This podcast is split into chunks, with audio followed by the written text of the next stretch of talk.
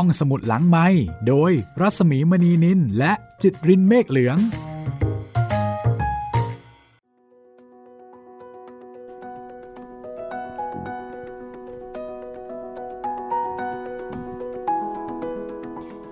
ตอนรับคุณผู้ฟังเข้าสู่ห้องสมุดหลังใหม่ สวัสดีคุณจิตริน สวัสดีครับพี่หมี วันนี้จะมาจับผู้หญิงกันนะคะ อาจจะเป็นคำที่ดูแบบ แรงๆนะพี่จับผู้หญิง จับผู้หญิงสองมือด้วยซ้ำจริง ๆ ก็น่าจะต้องสองมือนะ เพราะว่าผู้หญิงก็ไม่ได้ตัวเล็ก ๆนะคะอ่าไม่ใช่สิ่งของ เพราะฉะนั้นถ้าจะจับมันก็ควรจะต้องจับสองมือหรือเปล่าจะได้จับอยู่ อาจจะต้องใช้การโอบเลยทีเดียว แต่ในที่นี้นี่น่าจะหมายถึงจับผู้หญิงสองมือมือละข้าง จะเป็นอย่างนั้นหรือเปล่า ลองฟังดูค่ะ วันนี้จะเป็นตอนที่ 5 ที่เรานำนิทานของนมสมาเล่าให้คุณได้ฟังกัน ก็จะเป็นลักษณะเหมือนกับเรื่องสั้น แต่ชื่อหนังสือคือนิทานค่ะ นิทานของนมสซึ่งทางรายการต้องขอขอบพระคุณนะคะ หม่อมราชวงศ์แซมแจ่มจรัสรัชนี ที่ได้กรุณา ส่งต้นฉบับ ซึ่งหาได้ยากมากในตอนนี้ค่ะ ถ่ายเอกสารมาให้เราในลักษณะที่เป็นรูปเล่มสวยงามนะคะ แล้วเราก็ได้นำมาถ่ายทอดให้คุณผู้ฟังได้ฟังกันอีกทอดหนึ่งค่ะ แล้วก็ขอบคุณหม่อมราชวงศ์เย็นตารัชนีนะคะที่ได้กรุณาให้ข้อคิดเห็นเกี่ยวกับเรื่องของคำศัพท์ หรือว่าบางคำบางประโยคที่อาจจะฟังเข้าใจยากนะคะ หรือว่าอาจอาจจะบางทีก็อาจจะเป็นศัพท์ยากๆ ซึ่งท่านก็ได้ช่วยกรุณาค้นคว้าอธิบายมาให้ด้วย เดี๋ยววันนี้ค่ะ เดี๋ยวเรามาติดตามกันนะคะว่า จับผู้หญิงสองมือในที่นี้นะคะ จะเป็นความหมายในลักษณะอย่างที่คุณจิตรินพูดเอาไว้หรือเปล่า เหมือนจับปลาสองมือไหม ก็ ตอนนี้ห้องสมุดหลังไม้มาพบกับคุณผู้ฟังสัปดาห์ละ 3 ครั้งนะคะ ครับผมทุกวันจันทร์วันพุธแล้วก็วันศุกร์นะครับสำหรับตอนใหม่ ๆ ของห้องสมุดหลังใหม่ แล้วก็รับฟังห้องสมุดหลังใหม่ได้ทุกวันทุกเวลาเหมือนเดิมนะครับ ทั้งทางเว็บไซต์และแอปพลิเคชันของไทย PBS Podcast ทาง Spotify Google Podcast ทาง YouTube Channel ไทย PBS Podcast แล้วก็ทาง Podbean ด้วยนะครับ เอาละค่ะ ถ้าพร้อมแล้ว เราไปติดตามกันเลย กับเรื่อง จับผู้หญิงสองมือ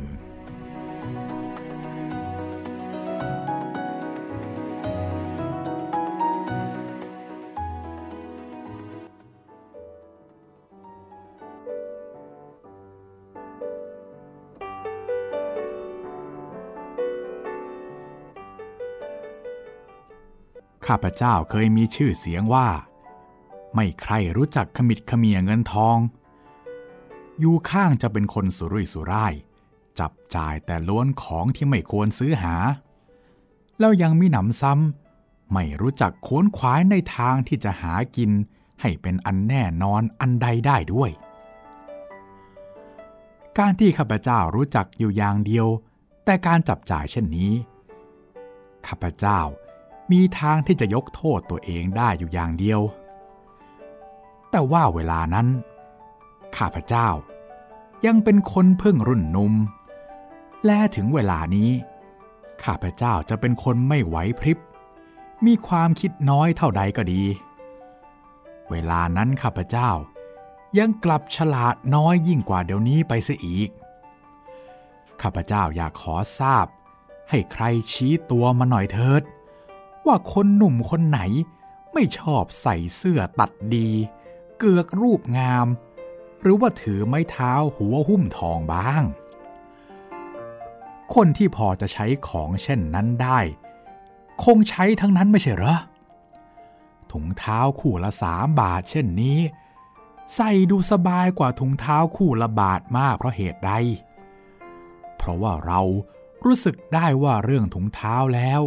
ใครจะมาติเตียนเราว่าใช้ของเลวเป็นไม่ได้ แล้วจึงเลยรู้สึกภูมิใจ การที่รู้สึกภูมิใจนั้น แปลว่ารู้สึกสบายใจ และการที่รู้สึกสบายใจค่าที่ใส่ถุงเท้าคู่ละสามบาทนั้น จะไม่เรียกถุงเท้าคู่ละสามบาทว่าใส่สบายได้หรือ ส่วนถุงเท้าคู่ละบาทเดียวนั้น ใส่ได้เหมือนกันก็จริงอยู่ แต่ผู้ที่ใส่ถุงเท้าคู่ละบาทเดียวนั้น เมื่อไปเห็นถุงเท้าคู่ละสามบาทเข้าแล้ว ก็รู้สึกว่าตัวเองเตี้ยลงไปหลายนิ้วจริงหรือไม่ การที่รู้สึกตัวว่าเตี้ยลงไปนั้นทำให้คนที่มีความถือตัวอยู่บ้าง รู้สึกไม่สบายใจ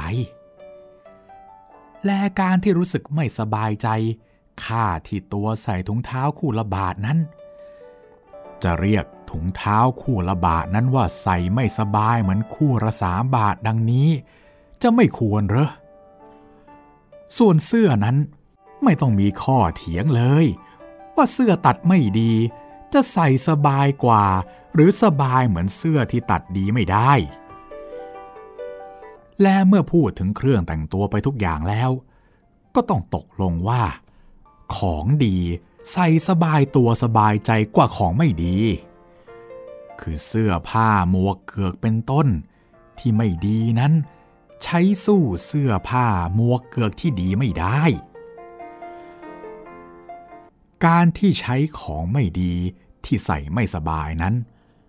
เขาว่าทำให้เกิดโรค เช่นใส่เสื้อที่ตัดไม่ดี ตึงตรงบ่า แล้วอาจทำให้เมื่อยบ่าได้ และเมื่อเมื่อยบ่าอยู่เสมอ และอาจทำให้เป็นอะไรอื่นๆ ที่ร้ายกาจน่ากลัวยิ่งกว่าเมื่อยบ่าไปได้ เรื่องที่ใช้ของดีรู้สึกสบายใจ ใช้ของไม่ดีรู้สึกไม่สบายใจนั้น เป็นการเถียงไม่ได้อยู่แล้ว การที่รู้สึกไม่สบายใจอยู่เสมอนั้น เขาว่า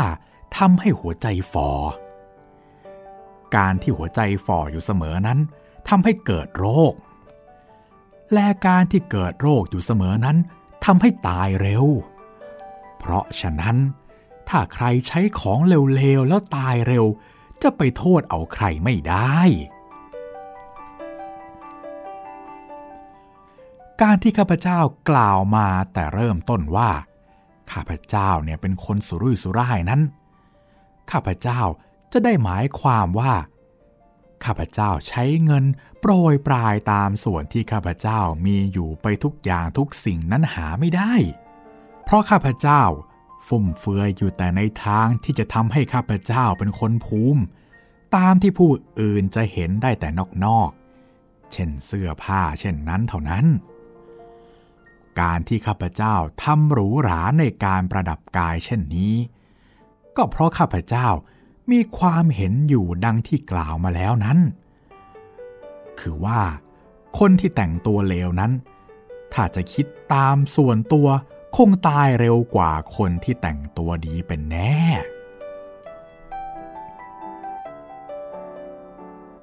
ข้าพเจ้าเนี่ยก็ยังเป็นคนหนุ่มอยู่ และการที่จะตายเสียแต่เนิ่นๆนั้น ไม่เป็นการถูกอารมณ์ของข้าพเจ้ามากนัก เพราะฉะนั้น ข้าพเจ้าจึงอุตส่าห์แต่งตัวให้ดี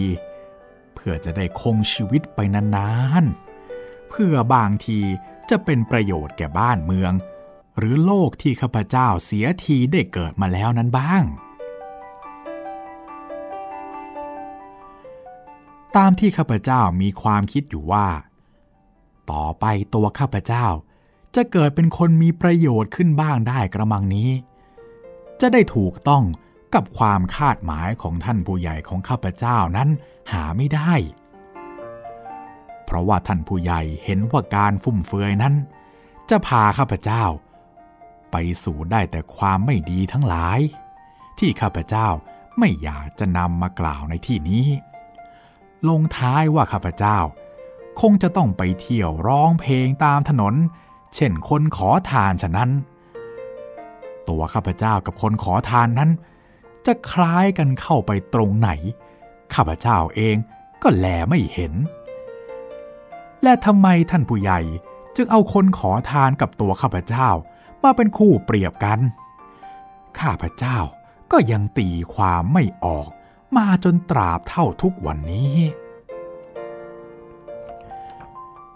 ถึงอย่างไรก็ดี การที่ท่านผู้ใหญ่ของข้าพเจ้า พยากรณ์ว่าความฟุ่มเฟือย แต่งตัวสวยอยู่เสมอของข้าพเจ้า จะนำมาได้แต่ความเข็นใจ เช่นคนยาจกเท่านั้น เป็นการไม่ถูกต้องแท้ เพราะว่าข้าพเจ้าเนี่ยก็ยังไม่ถึงกับอย่างนั้นอย่างหนึ่งแลถึงการแต่งตัวดีของข้าพเจ้า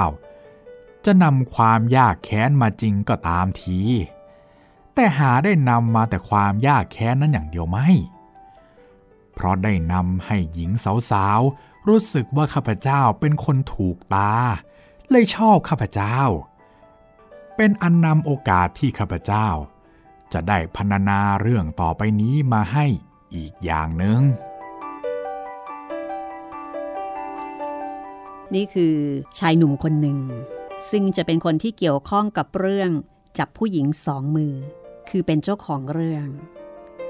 เท่าที่ได้ฟังมาก็คงจะเห็นว่า ชายหนุ่มคนนี้เป็นคนแต่งตัวดี แล้วก็เป็นคนที่มีความภาคภูมิใจ ในการแต่งตัวดีของตัวเอง เป็นคนที่ใช้จ่ายค่อนข้างจะฟุ่มเฟือยในเรื่องของการแต่งเนื้อแต่งตัว และแน่นอนว่าการแต่งเนื้อแต่งตัวดีของเขานั้นก็ทำให้เขาดูดีบุคลิกดี แล้วก็เป็นที่ต้องตาต้องใจสาวๆอยู่ไม่น้อยชายหนุ่มผู้นี้ เป็นบุตรนายทหาร เกิดในลอนดอน ได้รับการศึกษาจากวิทยาลัย และมหาวิทยาลัย แต่ก็อวดไม่ได้ ว่าเป็นคนเก่งในการศึกษา เป็นคนค่อนข้าง จะรู้สึกว่าตัวเองฉลาดเกินกว่าที่เป็นจริงอยู่สักหน่อย แล้วก็เป็นคนที่ไม่ได้เอาใจใส่ตรากตรำในการเรียนอะไรมากมายนัก แรกเริ่มเดิมที เขาตั้งต้นรักผู้หญิงคนหนึ่ง ตอนที่เขาไปอยู่มหาวิทยาลัยใหม่ ๆ ผู้หญิงที่เขารัก เป็นคนขายบุหรี่ อยู่ในร้านแห่งหนึ่ง ซึ่งอยู่ใกล้กับ ที่เรียนของเขา ผู้หญิงคนนี้เป็นผู้หญิงที่สวยที่สุดในโลกสำหรับเขาในเวลานั้น เขาไปซื้อบุหรี่ ทุกวัน แล้วก็ไปยืนจีบแม่ค้า ไปยืนเพื่อที่จะรอพูดคุยกับแม่ค้าบุหรี่ และดูเหมือนว่า แม่ค้าบุหรี่คนนั้น ก็น่าจะมีใจกับเขาไม่น้อย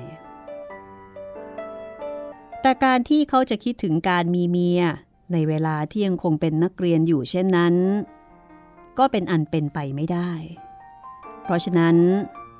สิ่งที่เขาทำได้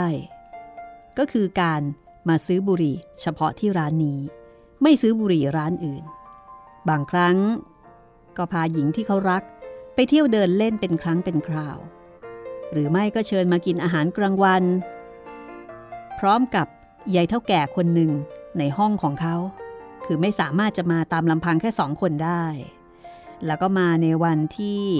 เขาได้กะแล้วว่าจะไม่มีเพื่อนนักเรียนด้วยกันโผล่เข้ามา ตามที่ข้าพเจ้ากล่าวมาแล้วว่า ข้าพเจ้าหาได้คิดถึงเรื่องแต่งงานมีลูกมีเมียในเวลานั้น จะได้ทำให้ข้าพเจ้า ไม่รู้สึกรักหญิงคนนั้นหาไม่ได้ ที่จริง ยิ่งรู้จักกันนานเข้า ก็ยิ่งรักชอบกันมากเข้าทุกที จนถึงเมื่อข้าพเจ้าจะออกจากมหาวิทยาลัยนั้น แม่จะประคุณเกิดเศร้าโศกถึงร้องไห้คร่ำครวญเป็นอันมาก ข้าพเจ้าเป็นคนใจอ่อนถึงเหตุ เมื่อถูกเข้าเช่นนั้น ก็เป็นอันเสียไม่ได้ เพราะข้าพเจ้า มีแต่ความรักหญิงคนนี้ อยู่ก็พอแล้ว ยังมีหนำซ้ำมีสงสารเป็นทับหนุนขึ้นมาด้วย เมื่อความรักกับความสงสารเข้ามาปนกันอยู่แล้ว อย่าหมายเลยว่าใครจะหักใจได้ แต่ส่วนข้าพเจ้าเอง การที่ว่าหักใจไม่ได้นั้น แปลว่าได้รู้สึก เศร้าโศก โกรธโลก แล่เทวดาแลอะไรต่างๆ ที่ไม่ได้อำนวยให้ข้าพเจ้า อยู่ในมหาวิทยาลัยสำหรับซื้อบุหรี่ร้านนั้นเสมอไป เลยสัญญาว่า ข้าพเจ้าจะตั้งใจจริง ต่อแม่เจ้าประคุณตลอดไป จนกว่าจะมีโอกาสแต่งงานกันได้ และเมื่อข้าพเจ้าออกจากมหาวิทยาลัยมาแล้ว ก็จะเขียนหนังสือถึงกันอยู่เสมอ เพื่อจะได้เป็นการเกี่ยวข้อง รู้กันอยู่ตามควรจะเป็นไป นั่นแหละ เป็นคำสัญญาของข้าพเจ้ากับหญิงคนนั้น ก่อนที่จะออกจากมหาวิทยาลัยมา และข้าพเจ้าได้ตั้งใจจริง ว่าจะปฏิบัติตามสัญญานั้นทุกประการมิให้บกพร่องได้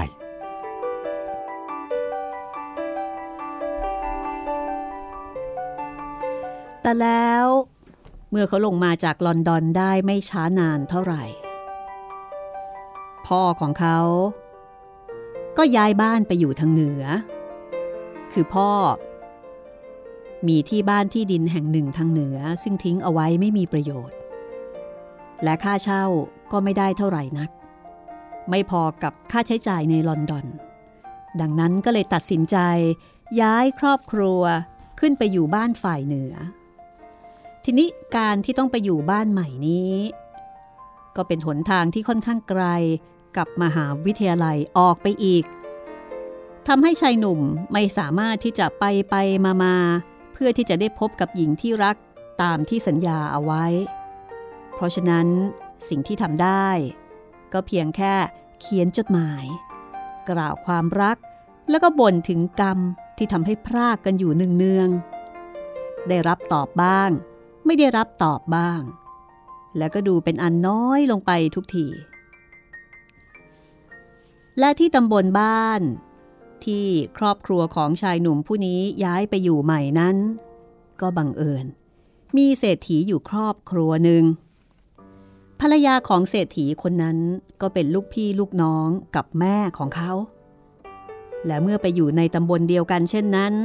ก็จำเป็นที่จะต้องชอบพอสนิทสนมกันเป็นการธรรมดา ส่วนตัวของเขาเองก็ได้เคยรู้จักกับพวกพี่น้องเหล่านี้ตั้งแต่สมัยเมื่อยังเป็นเด็กสักหกหรือว่าเจ็ดขวบ เพราะฉะนั้นเมื่อไปเจอกันใหม่ เมื่อตอนที่โตแล้วก็เหมือนกับรู้จักกันใหม่อีกทีหนึ่งเศรษฐีคนนี้กับภรรยา มีบุตรสองคน นั่นก็คือ บุตรสาว อายุ 19 ปีคนหนึ่ง แล้วก็บุตรชายอายุ 14 ปีอีกคนหนึ่ง ยังอยู่โรงเรียนในแถวเดียวกัน แล้วก็กลับบ้านมาเป็นครั้งเป็นคราว ในส่วนของลูกชายนั้น ชายดุ่มบอกว่าก็ชอบมาเหมือนกับมาเล่นด้วย เพราะว่าเด็กผู้ชายก็มักจะชอบพี่น้องผู้ชายด้วยกัน แล้วก็เด็กคนนั้นพ่อแม่ก็ตั้งใจ ว่าจะให้ขึ้นไปอยู่มหาวิทยาลัยเดียวกับที่เขาเคยอยู่มาแล้ว ดังนั้นเด็กหนุ่มคนนี้ก็ค่อนข้างจะมีความรู้สึกที่ดี แล้วก็สนิทสนมกับเขา ตามประษาเด็กที่มักจะทึ่งคนที่เคยอยู่ในมหาวิทยาลัยที่ตัวเองกำลังจะไปเรียน ส่วนบุตรสาวของท่านเศรษฐีคนนี้ นี่แหละเป็นประเด็นเลยทีเดียว เพราะว่าเธอเป็นคนสวย แล้วก็เป็นอีกคนหนึ่ง ที่ชายหนุ่มได้ตกหลุมรัก แล้วก็เป็นคนที่เกี่ยวข้องกับเรื่องนี้มาก ทีนี้เรื่องที่เขาเกิดมารักกับผู้หญิงคนนี้ แล้วก็เป็นความรักที่เกิดขึ้นเกือบจะตั้งแต่ครั้งแรกที่พบกันนั้น ก็กลายเป็นว่า เขามีรักซ้อน คือมีแม่ค้าขายบุหรี่ อยู่ที่ลอนดอนคนหนึ่ง แล้วพอมาเจอหญิงสาวคนนี้ก็มารักหญิงสาวคนนี้อีก คราวแรกตอนที่จะพบกันนั้นท่านเศรษฐีก็เชิญครอบครัวของเขาไปเลี้ยงดินเนอร์ที่ตึกใหญ่ในวันรุ่งขึ้น ที่ครอบครัวของเขาอบพยพไปอยู่ที่นั่น ท่านผู้ใหญ่ของเขาก็ได้พบกับผู้ใหญ่ข้างโน้นตามธรรมเนียม คือเคยเจอกันแล้ว แต่ตัวเขาเองก็มัวแต่รื้อหีบขัดปืนทาน้ำมันไม้คริกเก็ต แล้วก็ทำงานเบ็ดเตล็ด ซึ่งเป็นของสำคัญส่วนตัวของเขาเอง ก็เลยไม่มีโอกาสได้ไปเจอกัน ในการเจอคันวันนั้นก็มีการกินอาหารว่างกัน พี่น้องสองครอบครัวก็มาเจอกัน ไม่มีคนอื่นอยู่ด้วย ทีนี้เวลาที่จะจูงกันเข้าห้องกินข้าว ก็เป็นธรรมเนียมที่ลุงเขยของเขาคือท่านเศรษฐี ก็จะต้องมาจูงแม่ของเขา ส่วนพ่อของเขา ก็จูงป้าของเขา เหลือบุตรสาวของท่านเศรษฐี ให้เขาเป็นคนจูงเข้าไปนั่งข้างๆกัน อันนี้ก็เป็นธรรมเนียมของฝรั่ง จากนั้นก็มีการคุยกันตั้งแต่ต้นไปจนปลาย คุยกันไปคุยกันมาแหม ก็ดูช่างถูกคอกันเหลือเกิน ถูกคอกันไปเสียทุกอย่าง ข้าพเจ้าไม่มีความสามารถพอ ที่จะอธิบายให้ท่านที่ไม่เคยทราบทราบได้ ว่าการที่ไปนั่งดินเนอร์ มีผู้หญิงสวย แต่งตัวสวย เข้าใจพูดจาดี นั่งอยู่ต่อกันไปนั้น เป็นความสุขพิเศษชั้นใด เพราะความสำราญในเวลานั้น เป็นอันเกินที่ภาษามนุษย์ในโลกนี้ จะนำมาชี้แจงได้ไหม ด้วยปากหรือด้วยปากกาให้ผู้อื่นเข้าใจซึมซาบได้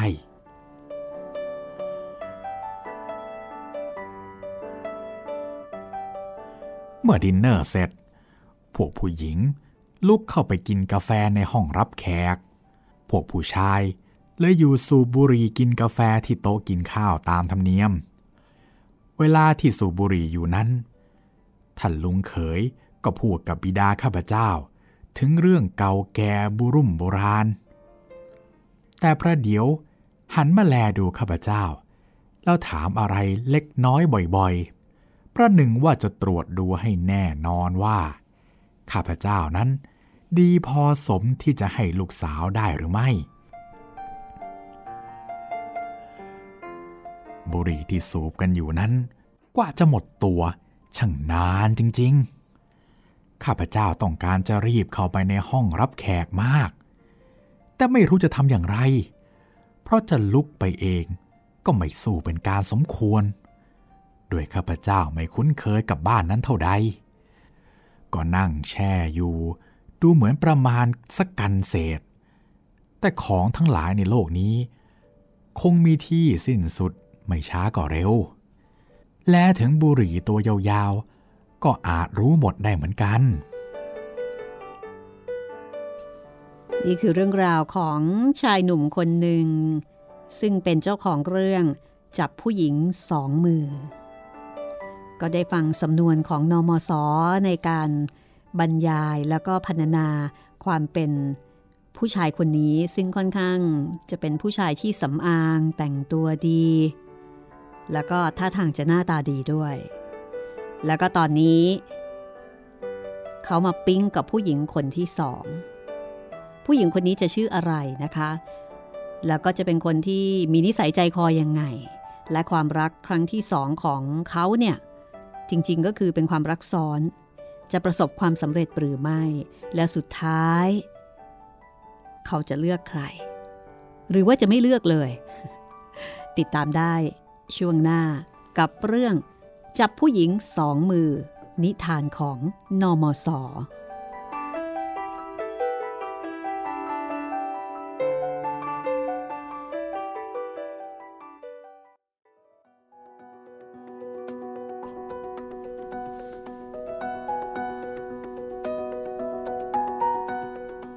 ก็เป็นสำนวนที่ถ้าเป็นสมัยนั้นก็ต้องบอกว่าสวิงสวายทีเดียวนะคะ แล้วก็เต็มไปด้วยอารมณ์ขัน แต่อาจจะต้องคิดสักนิดหนึ่ง เพราะว่าเป็นสำนวนภาษาที่เราอาจจะไม่ค่อยคุ้นเคย แต่ก็ยังพอจะจับใจความหลักๆได้นะพี่ จับหลักได้ว่า จับใจความเกี่ยวกับเรื่องที่จะสื่อ หรือว่าต่อต่อให้มีคำยากๆ ก็ยังพอจะเข้าใจได้ว่าอ๋อมันหมายถึงอะไรอะไรอย่างนี้อ่า แล้วก็อาจจะจับหลักได้ว่าคนเขียนช่างเป็นคนอารมณ์ดี แล้วก็มีอารมณ์ขันเหลือเกินครับผมช่างแซวช่างแซะช่างประชดประชัน แล้วก็มีขี้หมันไส้ด้วยนะคะ อ่านไปก็อมยิ้มไป สรุปก็คือ ชายหนุ่มคนนี้เนี่ยเขามีโลกสองใบ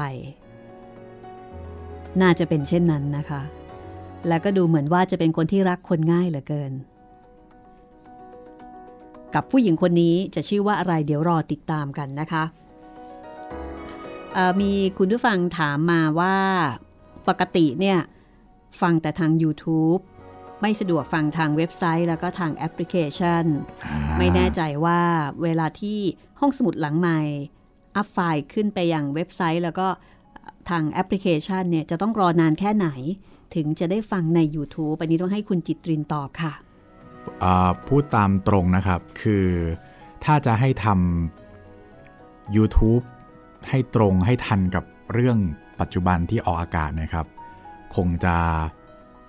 คงจะไม่ไหวครับ ผมก็เลยใช้วิธีการสลับเอาเรื่องเก่าๆที่ไม่เคยออกอากาศ หรือว่าออกอากาศไปแล้วนำมาขึ้น YouTube ไปก่อน แล้วก็เรื่องใหม่ๆ จะตามมาหลังจากนั้นสัก2ถึง3ถึง4เดือนเลยครับ สำหรับเรื่องใหม่ ๆ ที่ลงไปในเว็บไซต์แล้ว เพราะฉะนั้นในทาง YouTube เนี่ยครับ ก็จะมีสลับกันระหว่างเก่ามากๆกับใหม่ล่าสุด ถ้าอยากจะฟังใหม่ล่าสุดก็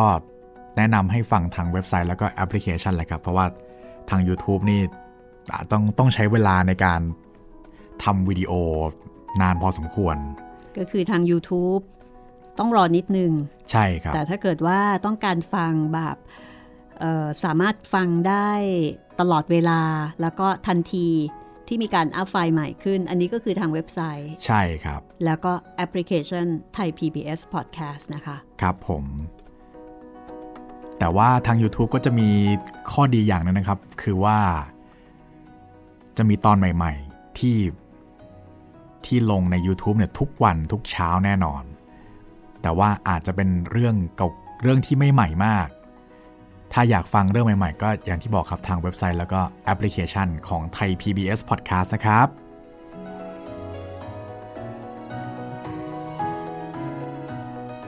เอาละค่ะ เดี๋ยวเรามาติดตามฟังกันต่อเลย กับเรื่องจับผู้หญิงสองมือ นิทานของนอมศนะคะ เห็นภาพเลยนะว่า กำลังมีการพูดคุยกันนะคะ แล้วก็เห็นธรรมเนียมของฝรั่ง ที่บางทีเนี่ยเราอาจจะไม่ค่อยคุ้นเคยเนาะ เวลาไปกินข้าวเขาก็จะต้องมีแขกผู้ที่มาเยือนจะต้องสลับคู่กัน ใช่ไหมเช่นสามีของคนนี้ สามีของเจ้าของบ้านจะต้องไปจูงภรรยาของผู้มาเยือน อะไรทำนองนั้นสลับกัน แล้วเวลานั่งนั่งคุยกัน ก็ต้องนั่งคุยสลับกัน และนั่นก็เลยเป็นโอกาสที่ทำให้ชายหนุ่มคนนี้ได้พูดคุยกับลูกสาวเจ้าของบ้าน ซึ่งถึงแม้ว่าจะเคยรู้จักกันตั้งแต่เด็กๆ แต่ว่าพอมาถึงตอนนี้ก็เหมือนกับรู้จักกันใหม่ เพราะว่าก็โตกันไปจนกระทั่งแทบจำอะไรไม่ได้แล้ว และแน่นอน ผู้หญิงคนนี้สวยค่ะ เรื่องราวจะเป็นอย่างไรไปฟังกันต่อเลย จับผู้หญิงสองมือค่ะ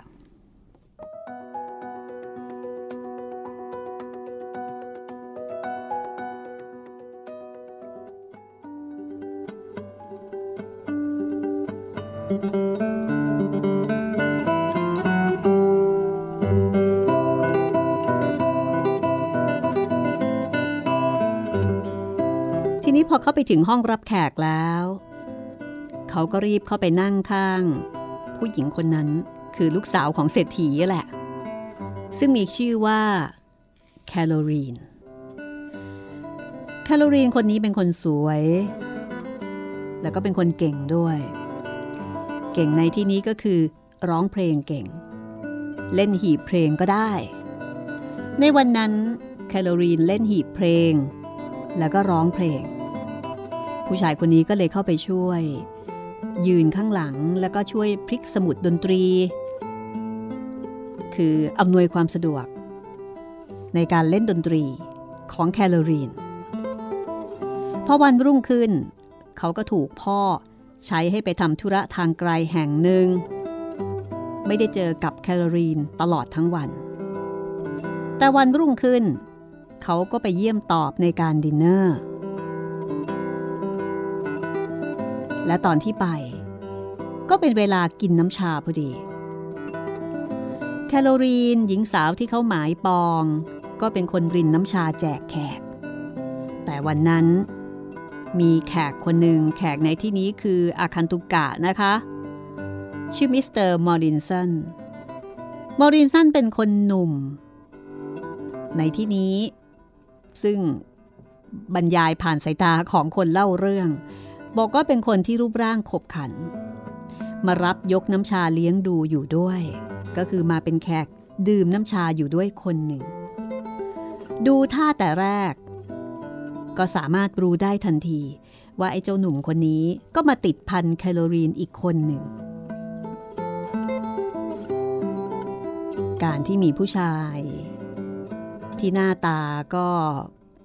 ไม่ได้ดูแย่นะคะ จริง อาจจะเรียกว่าเป็นคนหน้าตาดูดีด้วยซ้ำแต่เนื่องจากว่าเป็นการบรรยายผ่านสายตาของคนที่หมั่นไส้กันเป็นทุนเดิมอยู่แล้ว ก็เลยบอกว่าอีตาคนนี้นี่รูปร่างขบขัน แต่จริงๆ ก็ถือได้ว่าเป็นคนที่รูปร่างหน้าตาใช้ได้ทีเดียว เอาเป็นว่าเขามีคู่แข่ง เขาก็ไม่พอใจ เพราะเขาทราบไม่ได้ ว่าแคลอรีนจะชอบพออยู่กับคนคนนั้นบ้างหรือเปล่า ราะว่าเพิ่งจะรู้จักกัน แต่ถึงอย่างไรก็ดี เขาสามารถที่จะมองออกได้เลย ว่ามิสเตอร์มอรินสันชอบแคโรลีนอย่างมาก เมื่อเป็นเช่นนี้ก็เป็นธรรมดาละในการที่เขาจะเกลียดมอรินสันเหลือเกิน ไม่ชอบขี้หน้า ในส่วนตัวของมอรินสันเอง ซึ่งก็เห็นได้แบบชัดเจน ว่ากำลังหลงรักแคโรลีนอยู่ ในส่วนตัวของเขาเองนั้น แน่นอน เขาก็จะต้องไม่ชอบหน้ามอรินสันถึงขั้นที่บอกว่าเกลียดมอรินสันเช่นยาพิษเลย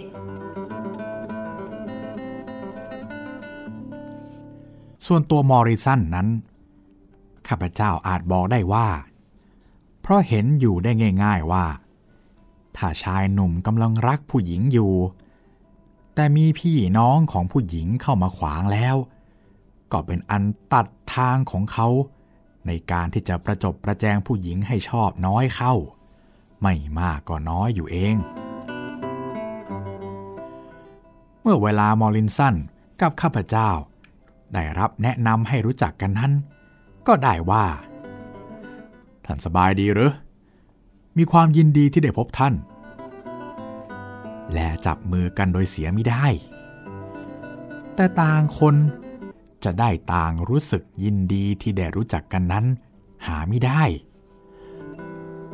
ก่อนที่ข้าพเจ้าจะกลับบ้านวันนั้น ข้าพเจ้าแลดูรู้ได้ว่า การที่มอรินสันรักแคโรลีนนั้น เป็นการรักข้างเดียว ถึงที่สุดแคโรลีนจะไม่เกลียด ก็คงเป็นแต่เพียงไม่เกลียดเท่านั้น ที่จะถึงกับรักตอบนั้นคงไม่เป็น ข้าพเจ้าเป็นพี่น้อง มีโอกาสที่จะประจบประแจงได้มากกว่า และท่านลุงเขยกับป้าข้าพเจ้า ก็คงจะเต็มใจรับข้าพเจ้าเป็นบุตรเขยมากกว่ามอรินสันเป็นแน่ เพราะฉะนี้เมื่อข้าพเจ้าเดินมาบ้าน ข้าพเจ้าจะได้รู้สึกว่าจะแพ้มอรินสันในส่วนแคโรลีนนั้นหาไม่ได้ ข้าพเจ้าเดินนึกแต่ว่า มอรินสันคนนี้ จะเป็นลูกเต้าเหล่ากอไหน จะมั่งมีหรือยากจนอย่างไร และถ้าเขาเป็นลูกเศรษฐีมีสกุลแล้ว ท่านลุงเขยกับป้าของข้าพเจ้า จะเห็นเขาดีกว่าข้าพเจ้าไปได้หรือไม่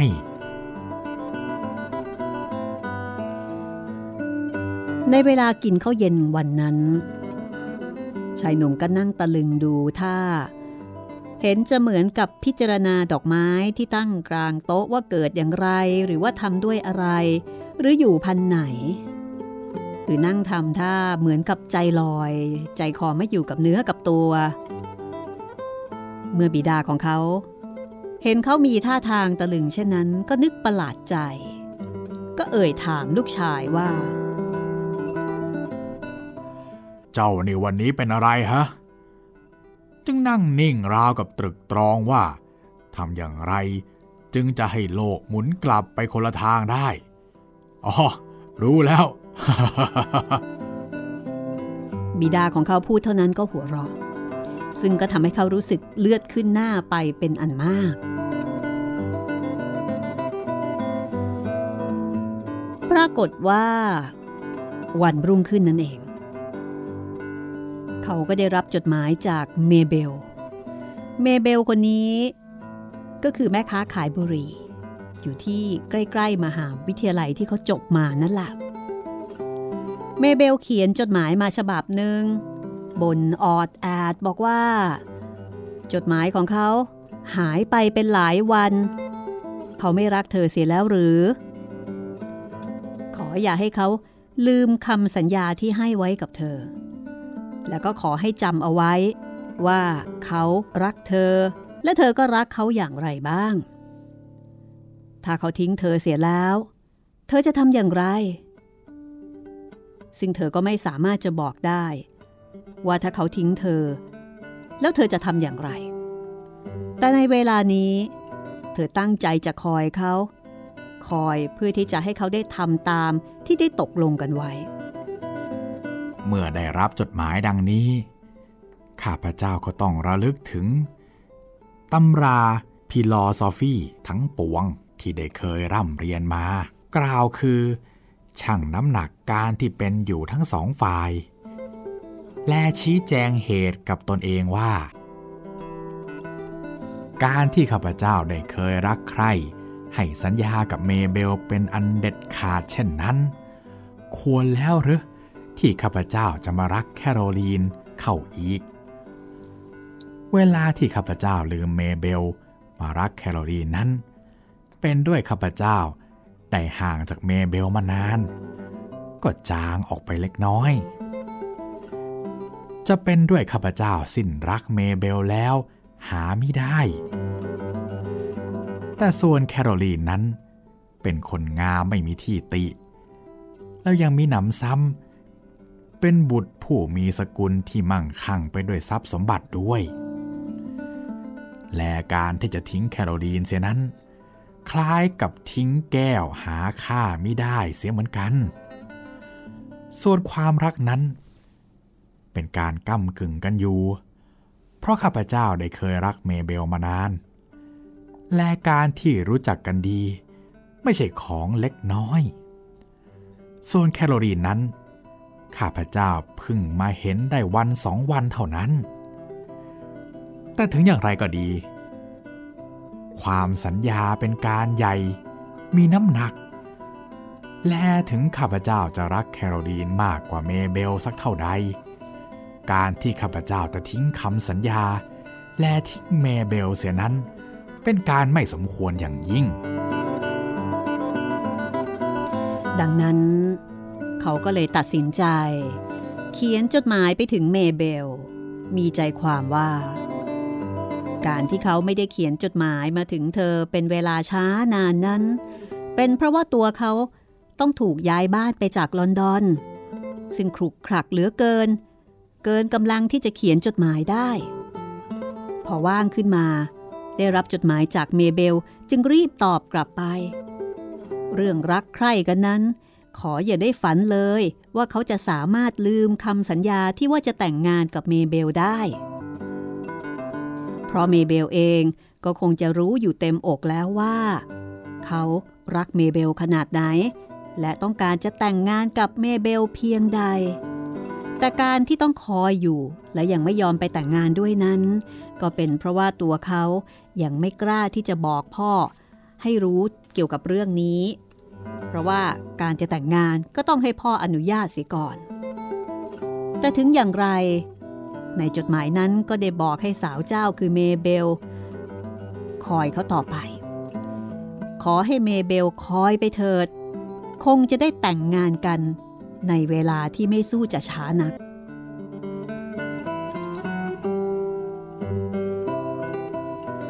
จดหมายที่เขาเขียนไปถึงเมเบลนั้น ก็มีใจความย่อๆ ดังที่กล่าวมานี้ ก็คือพูดจาปลอบใจเมเบลไป ซื้อเวลาไป เมื่อเขาเขียนจดหมาย แล้วก็ทิ้งจดหมายนั้นไปเรียบร้อยแล้ว คือทิ้งลงตู้ไปรษณีย์ไม่นาน เขาก็ได้รับจดหมายสั้นๆ มาจากแคโรลีนฉบับหนึ่ง บอกว่าบ่ายวันนั้น มีคนมาเล่นลอนเทนนิสสองคน รวมทั้งแคโรลีนด้วยเป็นสามคน ยังขาดอยู่อีกคนหนึ่ง จึงจะครบสำรับ และเข้าใจว่าเขาเป็นคนเก่ง เพราะฉะนั้นถ้าเขาพอใจที่จะไปเล่นด้วยในเวลาบ่ายสี่โมง แคโรลีนก็จะมีความยินดีเป็นอันมากเมื่อได้รับจดหมายชวนมาจากแคโรลีนเช่นนี้ เขาก็เป็นอันอดไม่ได้ ใจก็กลับมานึกถึงแต่แคโรลีน ว่าสวยอย่างไร พูดจาดีอย่างไร เล่นดนตรีเก่งอย่างไร แล้วก็เลยลืมเมเบล ที่เพิ่งจะเขียนจดหมาย ส่งไปในเวลาไม่นานนัก คือเพิ่งจะเขียนจดหมายถึงเมเบลยังไม่ทันไร ได้รับจดหมายจากแคโรลีนชวนไปเล่นเทนนิสก็ลืมเมเบลไป แล้วก็เลยสั่งคนที่ถือหนังสือมาว่า เวลาบ่ายสี่โมง เขาจะไปเล่นลอนเทนนิสด้วยตามกำหนด แล้วก็ขอบใจที่มาชวน ส่วนคนอีกสองคนที่มาเล่นในวันนั้น คือมอรินสันคนหนึ่ง พี่สาวของมอรินสันอีกคนหนึ่ง พี่สาวของมอรินสันเป็นคนรูปร่างดี กิริยามารยาทเรียบร้อย แต่เป็นผู้ใหญ่ไปหน่อยหนึ่งคือถ้าเกิดไม่อย่างนั้น บางทีเขาก็อาจจะรักอีกคนหนึ่งก็เป็นได้ แต่อันนี้คงไม่รักเพราะว่าอายุเยอะไปหน่อย การเล่นวันนั้น ก็ต้องมีการจับคู่กัน ถ้าจะให้มอรินสันกับพี่สาวอยู่ข้างเดียวกัน ก็จะผิดธรรมเนียม เพราะฉะนั้น เขาจึงต้องอยู่ข้างเดียวกับพี่สาวมอรินสัน แล้วก็ให้แคโรลีนกับมอรินสันอยู่ข้างเดียวกัน ซึ่งเรื่องนี้แน่นอน ก็ไม่เป็นที่ถูกใจเขาเอาซะเลย เพราะเขาเองก็ไม่ต้องการที่จะทำให้พี่สาวของมอรินสันนี่มาชอบตัวเขา และการที่แคโรลีนกับมอรินสันอยู่ข้างเดียวกันนั้น ก็เท่ากับว่าเป็นโอกาสที่จะให้มอรินสันประจบแคโรลีนให้ชอบพอตัวเองได้ไม่ใช่น้อย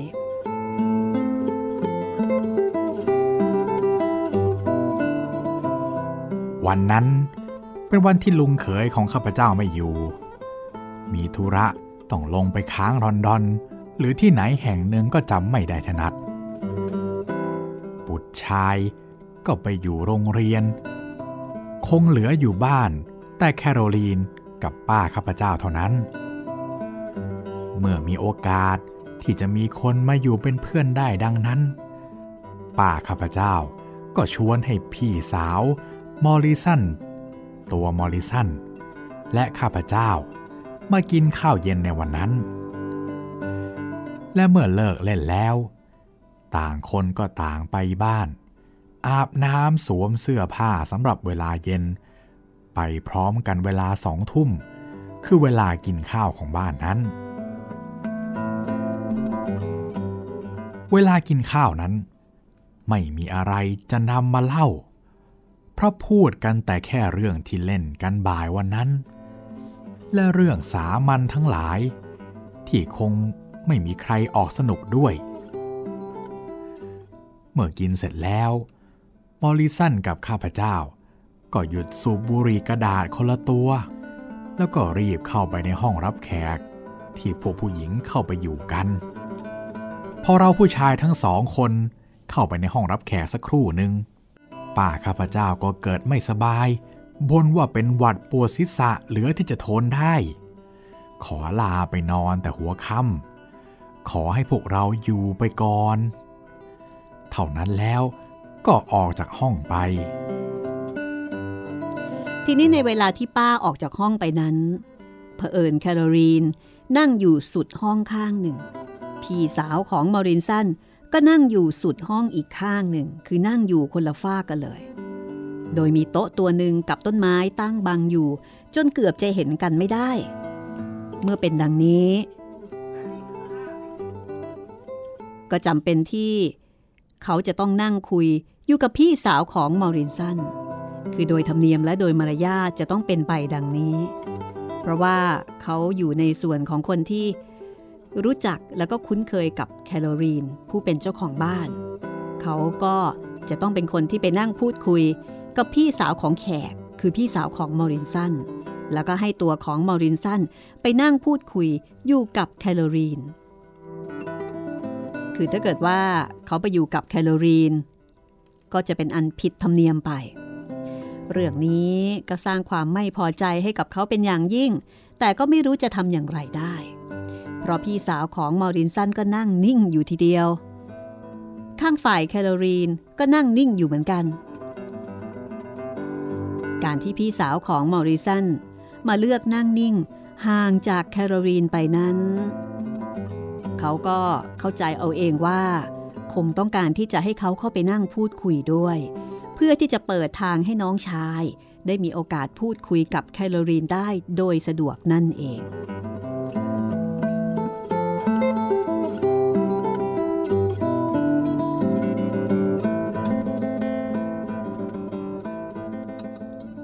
ก่อนที่พวกเราจะลากลับนั้น ป้าข้าพเจ้ากลับเข้ามาในห้องรับแขกอีก บอกว่าไปนอนหลับตาบนเก้าอี้ยาวเสียงีบหนึ่ง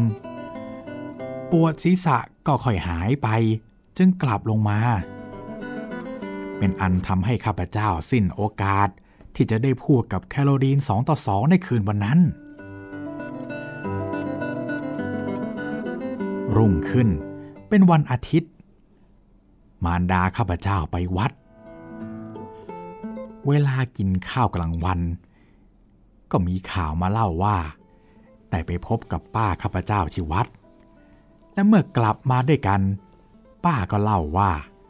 เมื่อคืนวันเสาร์นั้น มอริสันได้พูดจาไหว้กราบแคโรลีน ขอให้มั่นกับเขา และแต่งงานกันในเร็วๆด้วย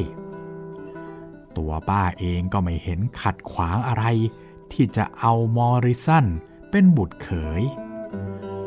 เพราะว่าเขาก็เป็นคนดี เป็นลูกผู้ดี ไม่มีเสียหายอะไรเลย ตัวแคโรลีนเองยังไม่ตกลงยินยอมพร้อมใจด้วย แต่ป้าข้าพเจ้าเห็นว่า ต่อไปก็คงตกลงกัน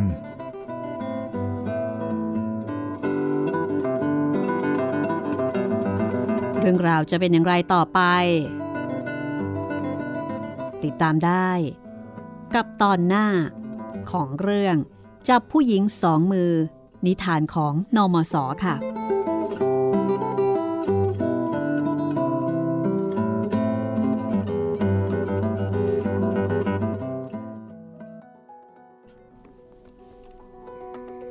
เราทิ้งท้ายเอาไว้แค่นี้ก็แล้วกันนะคะ ครับผม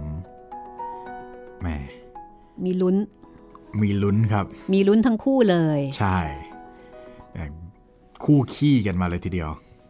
คือแม่ของแคลอรีนซึ่งเป็นป้าของเขาก็ไม่รู้ครับว่าเขาเองเนี่ยแอบชอบแคลอรีนใช่ รู้แต่ว่าอีตามอรินสันเนี่ยมาชอบแล้วก็มาจีบอย่างชัดเจนแน่นอนละใช่ แล้วมอรินสันก็เอ่อเสนอตัวอย่างเปิดเผยว่า